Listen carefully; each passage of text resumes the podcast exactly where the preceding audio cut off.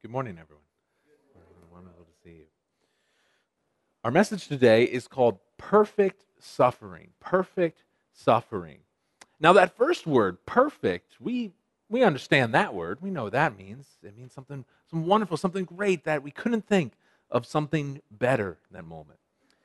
Last week, uh, we, my wife and I dedicated our, our daughter and our commitment to train her to know the Lord. And some of my wife's family was here with us. And one of my sisters in law, to celebrate the occasion, brought along a perfect marshmallow and peanut butter cake that just tasted amazing and it was a great taste. So that, that was perfect to me. Or, or maybe you think of something perfect, you think of a, a work of art, maybe something you like looking at or, or seeing, or maybe something watching. Um, I enjoy some movies. I think the end of the Lord of the Rings movies, The Return of the King, I think that's a perfect ending to, to a movie. Or maybe it's someone you know that you see and you just think that they're, they're perfect in your mind. I know sometimes when my uh, wife dresses up, we're going to have an evening out or something, I think she looks perfect. Or this morning, uh, she was just on the bed with, uh, with the baby and making her giggle, and I thought that is a perfect sight right there. So we get perfect, but that second part, suffering, perfect suffering, that doesn't make a whole lot of sense. But that's something we're going to encounter here in the book of Hebrews, chapter 5, verses 1 through 10. And you may think that suffering may seem like an odd thing to talk about at Christmas time. We're supposed to have joy to the world now, Pastor John. Why are we talking about suffering? But I know the reality of life, and I know that there are many people who have a very hard time during the holiday season. They may be experiencing great suffering, and that suffering may feel meaningless or purposeless. They wonder why does this suffering happen? Well, I think we'll find some answers as we look at this passage and look at Jesus Christ. Because his suffering made him the perfect sacrifice to pay the penalty for our sin, our rebellion against God. He suffered so that we would experience salvation. Today, we're going to look at how Jesus is perfect, and we're going to talk about why that matters to us. So if you're not already there, I encourage you to turn your Bibles to the book of Hebrews, chapter 5. Hebrews 5. You could also use the Bible in the seat back in front of you. The words will be on the screen as well. And once you're there in Hebrews 5, I'd ask you to please stand to honor the reading of God's word. And then follow along. I'm going to read our passage today, Hebrews 5, verses 1 through 10. I'm reading from the English Standard Version. The author of Hebrews writes this He says, For every high priest chosen from among men is appointed to act on behalf of men in relation to God, to offer gifts and sacrifices for sins. He can deal gently with the ignorant and wayward, since he himself is beset with weakness.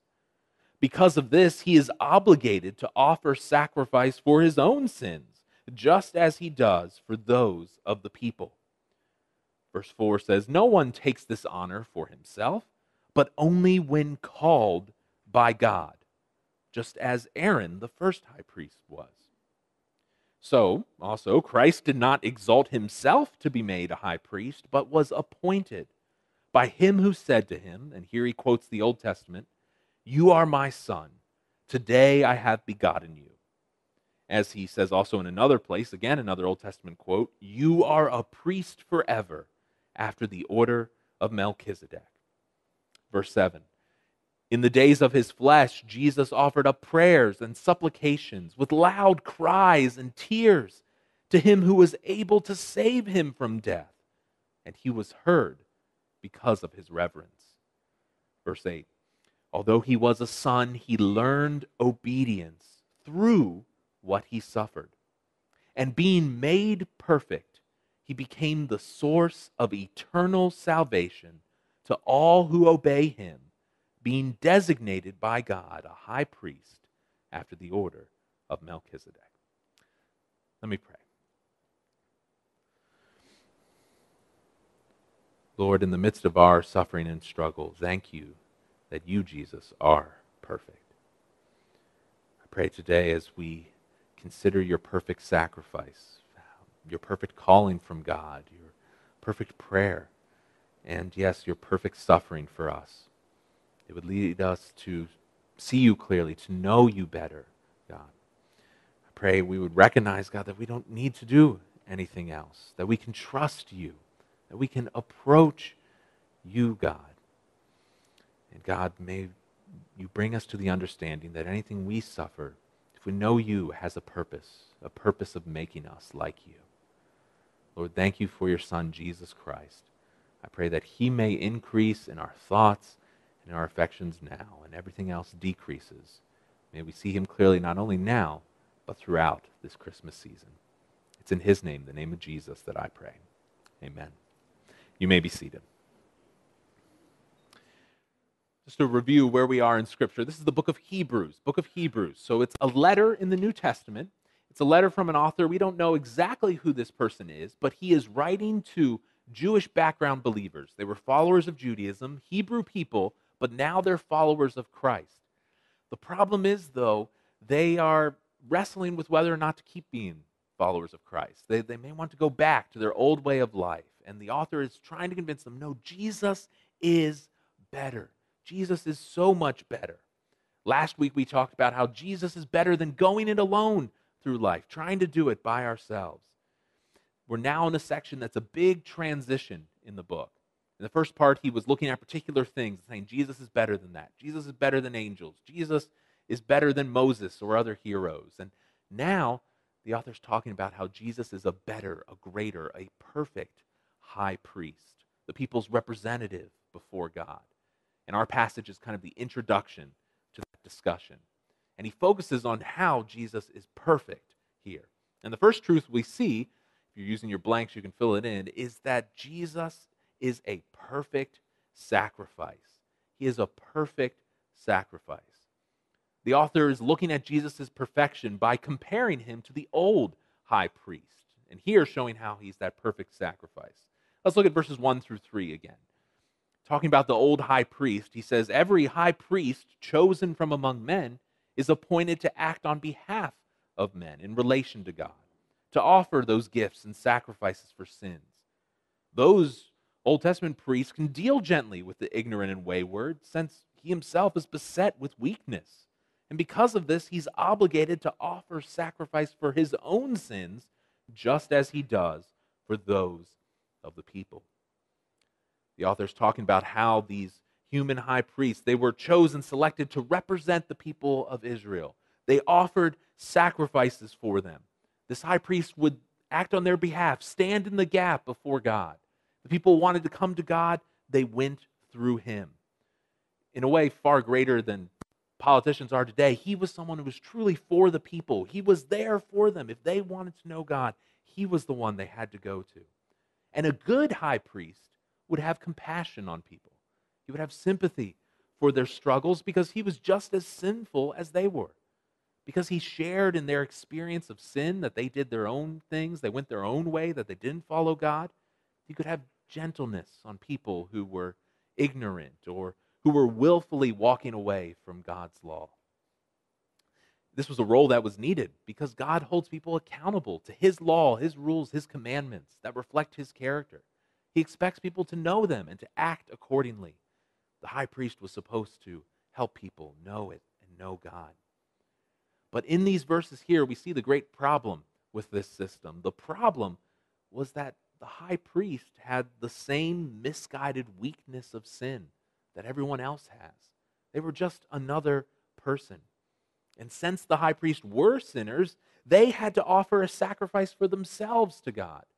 They had to make themselves pure in order to stand in between God and the people. They had to do the same rite, the same ceremony, so that the other people could approach God.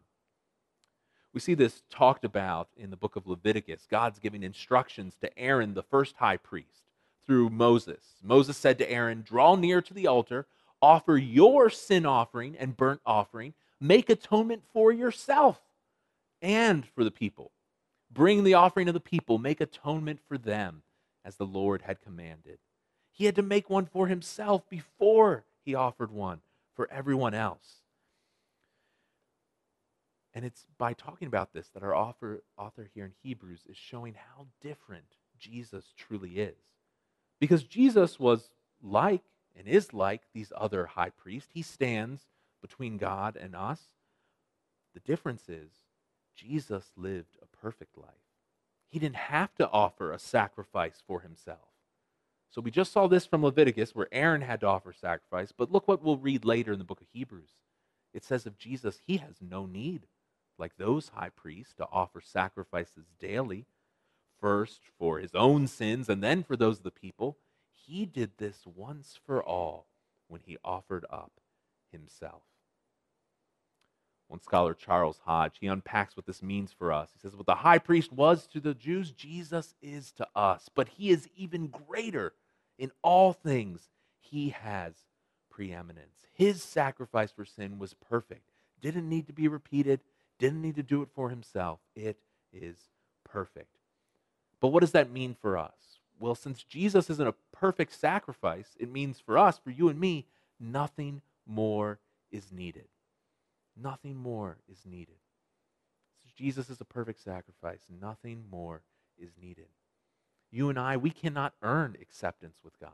There's not something you can do that get, then God says, yes, now, now we're on the same page together. We can't earn it for ourselves. We have to accept it as a free gift. We do that by turning away from sin, turning toward Jesus, trusting in Him alone. We talked about last week how there was no sin in Jesus. He is perfect. Now, we may want to work for our salvation. I want to do something. I want to make myself right with God. We may want that, but we can't do it because Jesus was perfect. He did the work. Nothing more is needed. He saves by His grace. And He's able to do that for us because He has a perfect calling from God It's your second blank, a perfect calling from God. Perfect calling. Talks about this in verses 4 through 6. The author says, No one takes this honor. No one decides to be a high priest for himself, but only when called by God, just as Aaron was. So also, Christ did not exalt himself to be made high priest. He was appointed by him who said to him, You are my son. Today I have begotten you. As he says also in another place, you are a priest forever after the order of Melchizedek.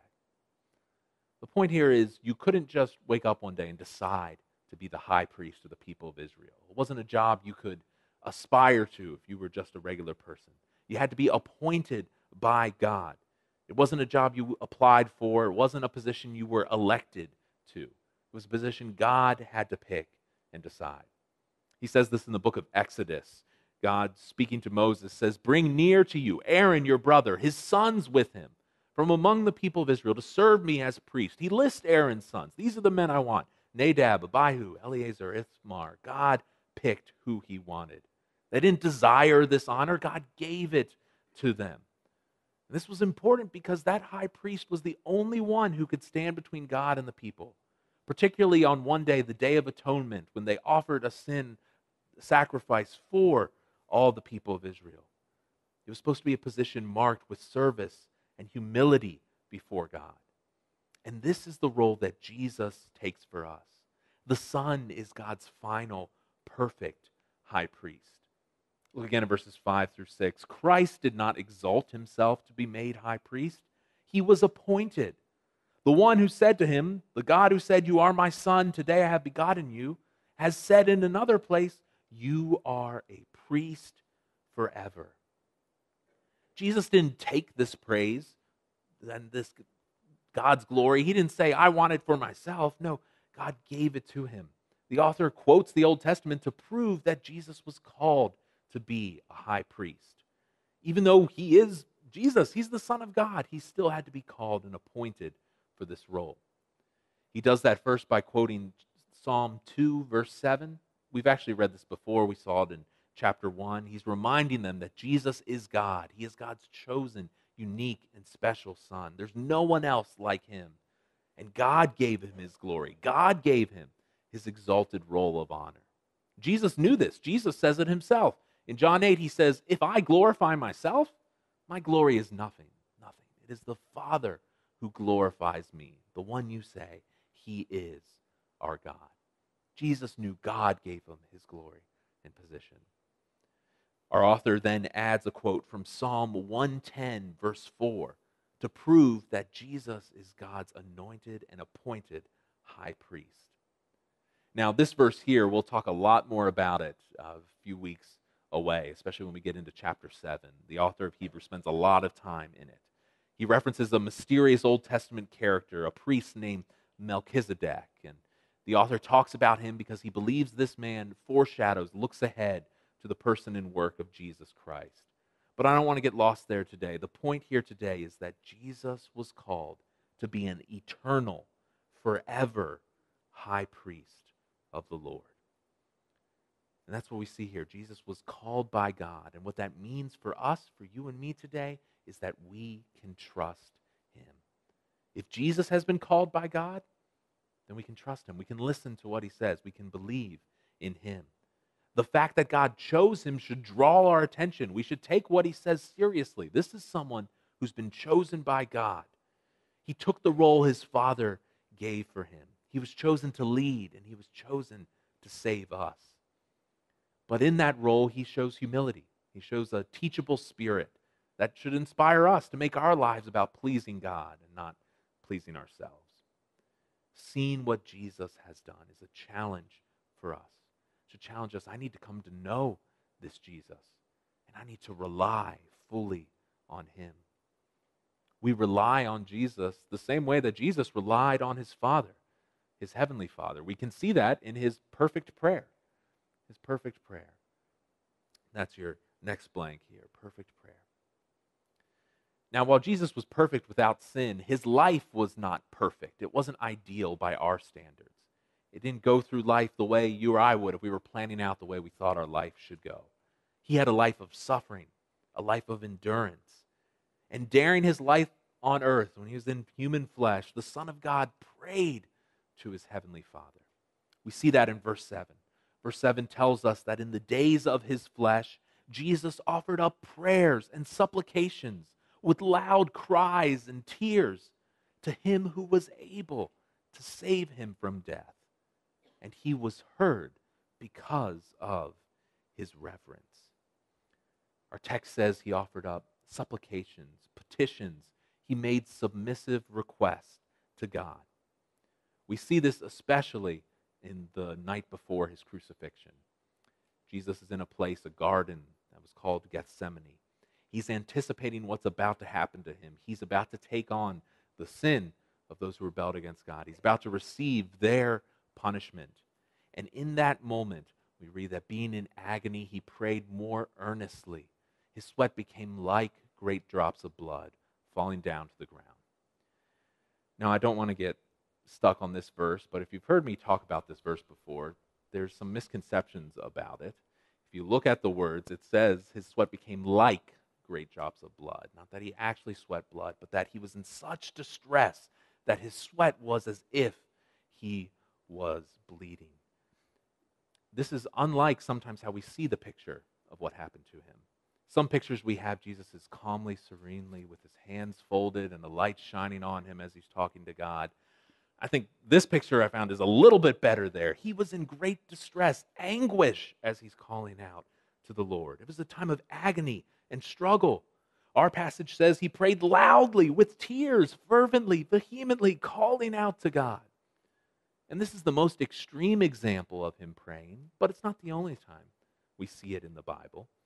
Throughout his life, Jesus prayed honest prayers. He gave real prayers of desperation to his Father. He earnestly appealed to God. He depended on God to meet his needs. He knew that he needed the Lord, he needed God's sustaining power in his life. So he prayed. He trusted in the one, our text says, who could raise him from the grave, who could save him from death. And our passage tells us he was heard because of his reverence, because of his submissive and deep reverence and godly fear. Now, that idea of talking about Jesus submitting or, or submission, that's a concept that rubs some of us the wrong way because we're in a world that is now very abundantly aware of how much authority is abused by people in positions of power. And that is a shame and an offense to God when it happens. But submission in and of itself is something that God has created, it has a godly purpose. As the scholar Michael Kruger says, submission means that we're willingly humbling, just recognizing the authority of another person over us. And that's what Jesus, the Son of God, is doing here.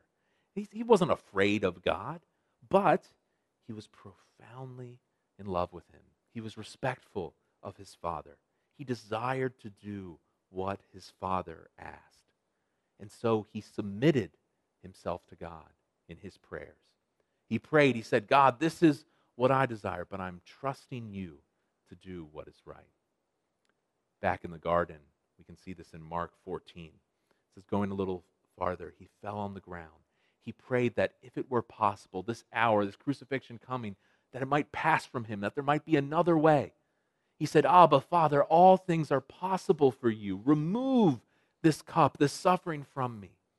Yet not what I will, but what you will. He asked God, Can you take away this suffering and death? in this moment, God really said no. But Jesus accepted, submitted to God's plan. He knew that God heard him and that God was with him. One passage that Jesus quotes when he's on the cross, you may be familiar with, is from Psalm 22. He says, My God, my God, why have you forsaken me? We think the whole psalm is about God rejecting his son. But look what it says a little later in that psalm. It says, You who fear the Lord, praise him. All you offspring of Jacob, glorify him. Stand in awe of him, all you offspring of Israel. Why? For he is not despised, he has not abhorred the affliction of the afflicted.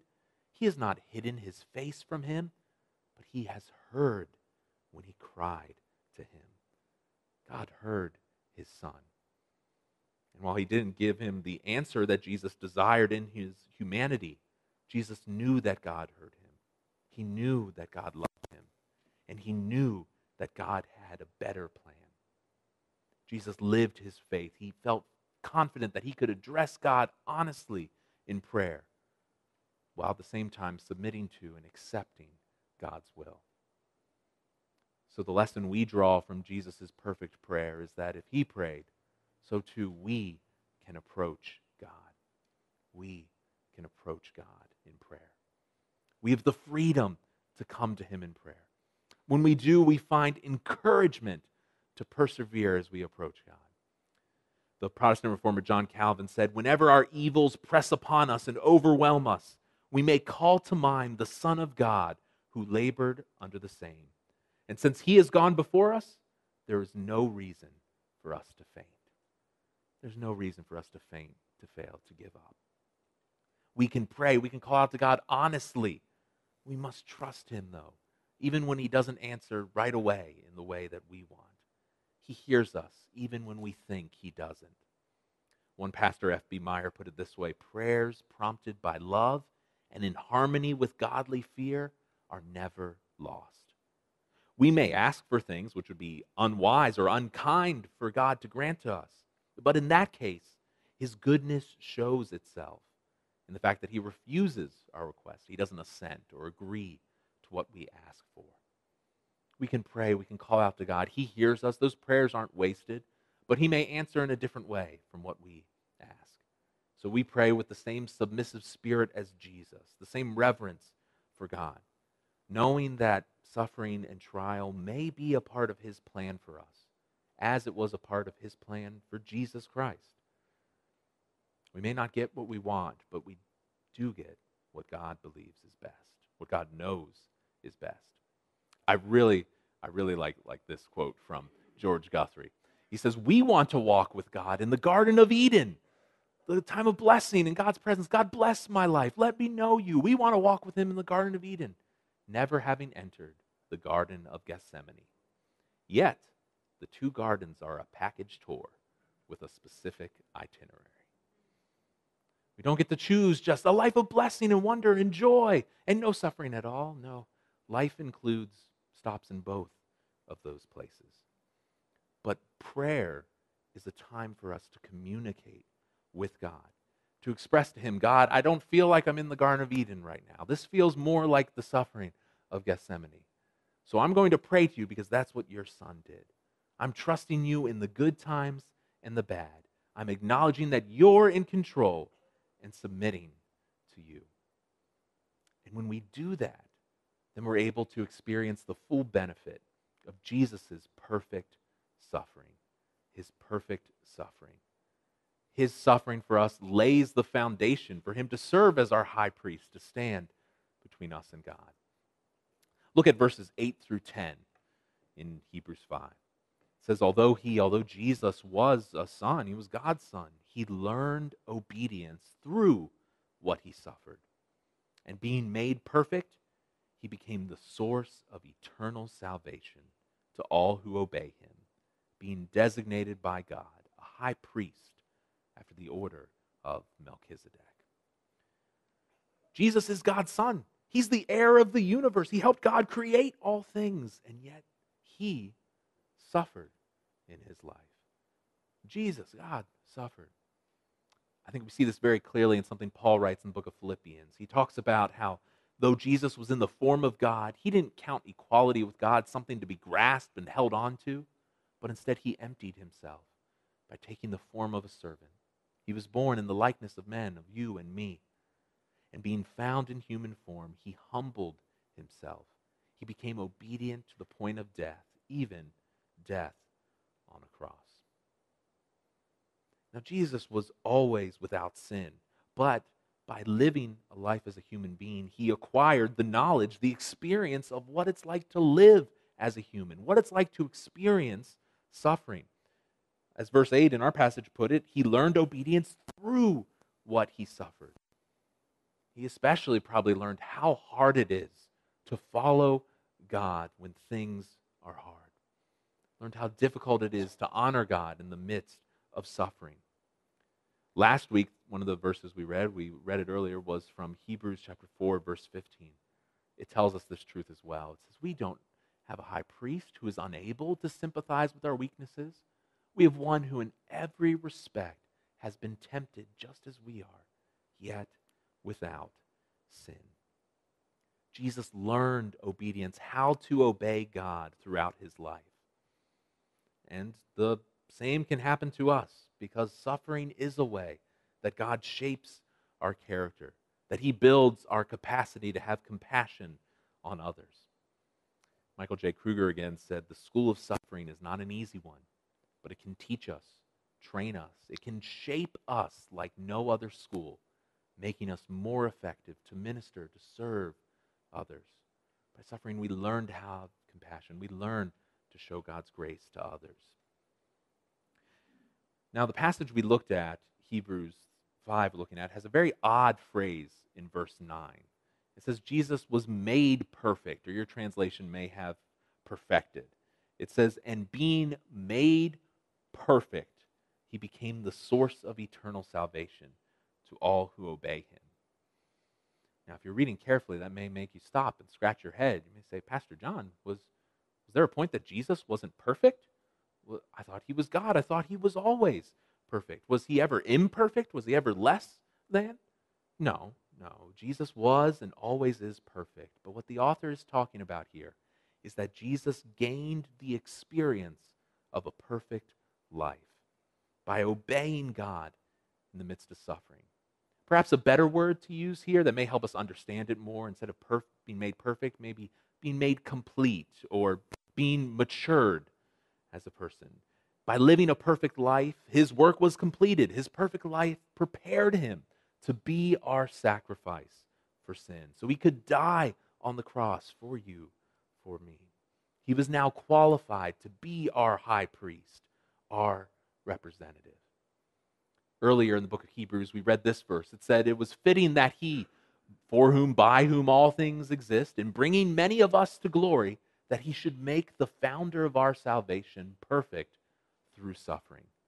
Again, not that Jesus wasn't perfect, but by enduring through a perfect life, he's able to die for us. We can find a similarity in him. As Pastor Charles Spurgeon said, Jesus must learn by suffering. After all, as swimming is only to be learned in the water, so obedience is only learned in actually doing and suffering the divine will. Obedience cannot be learned at the university unless it is at the college of experience. So, this is true for us. We only learn how to obey God through our life, but it was also true for Jesus. If Jesus just popped down from heaven and popped on the cross, that, that doesn't accomplish anything. But by living a perfect life, he proved that he was perfect, that he was obedient to God. And so then he's able to die for us. Because of that experience, Jesus is now perfect forever. He can freely give us eternal salvation.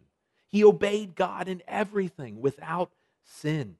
This is the basis of our salvation. His perfect sacrifice grants us his perfection. God looks at us and sees, as Jesus was perfect, that's how he sees us in him. His perfect life, and now his death, resurrection, that has won us salvation. If we know him, we have a relationship with him, if we do, we have this eternal salvation that our text talks about. And Jesus is the source, the author, the designer, the creator of that salvation. It's only ours because of him. So our response to that should be to live as he did, to obey God as Jesus did. We come to know him and then we live by what he said. We read in 1 John, By this we know we love the children of God, when we love God and obey his commandments. Saving faith is obedient faith. If we're obeying God, that shows that we know him. We want to do what he says. Remember the purpose of this book. The author is writing to these Hebrew people. He's saying, I want you to continue following Jesus. He was the perfect one who went before you. He's the one who brings you to God. Follow him in obedience and do what he says. Keep trusting, keep obeying him. Our passage then closes with a reminder that Jesus is our designated, called high priest. He suffered, but his perfect suffering is our salvation. So, what, what does that mean for us? Well, if Jesus had this perfect suffering that saved us, that means that our suffering has a purpose. If we know him, then our suffering has a purpose. There's something to look forward to. Pastor Spurgeon again says, We are told that the captain of our salvation was made perfect through suffering. Therefore, we who are sinful, who are far from being perfect, we must not wonder, we must not be surprised if we are called to pass through suffering too. If Jesus had a life of suffering, then we shouldn't be surprised about that. If he's perfect and suffered for us, then that can give us confidence that our suffering has a purpose and can give us hope that one day our suffering will end. Paul writes in the book of Romans that we are heirs of God and fellow heirs with Christ, provided, as long as we suffer with him, in order that we may also be glorified with him. The ultimate purpose of any suffering that we experience is that God is using it to mold us, to shape us to be more like our Lord and Savior. Now, that doesn't mean that suffering isn't hard.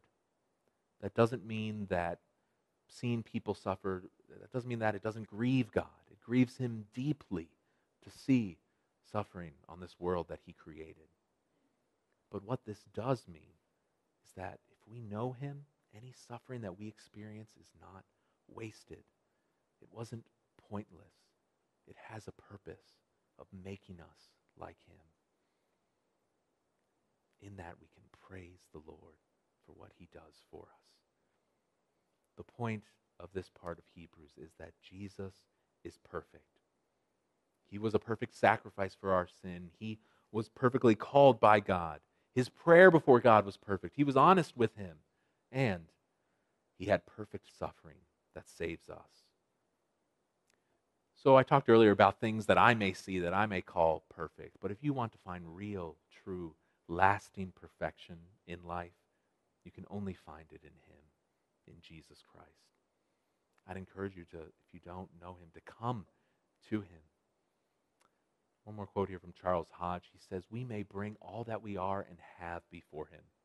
We can put everything as it is into His hands. We can leave it to Him the one the Father has appointed as high priest. He will be the one who secures God's favor for us. He's the one who secures our eternal salvation. We come to Him, we say, Jesus, this is my life. This is all I have. I can't do it alone. But I know that you did it for me. So please, this is my life. Would you pre- please bring me to God? We invest our life, our soul, our everything in Him, trusting, trusting that He will bring us His eternal reward. And we don't do this, I don't mean a trusted hope like, well, I hope this works out for me. No, we have certainty about this. Jesus has died and rose again. He's already done the work for us. The reward is certain for those who know him. So the question is do you know him? Do you know Jesus? Have you turned from sin, embraced him? Have you put it all in his hands? That is the question before us. And if you haven't, well, I pray that you take time to talk to someone. Could be to me, could be to someone else who knows him about how you can have that relationship. And if you do, well, friends, then we have this perfect Savior. And I think now is the time for us to praise him because he is worthy of all praise and rejoice.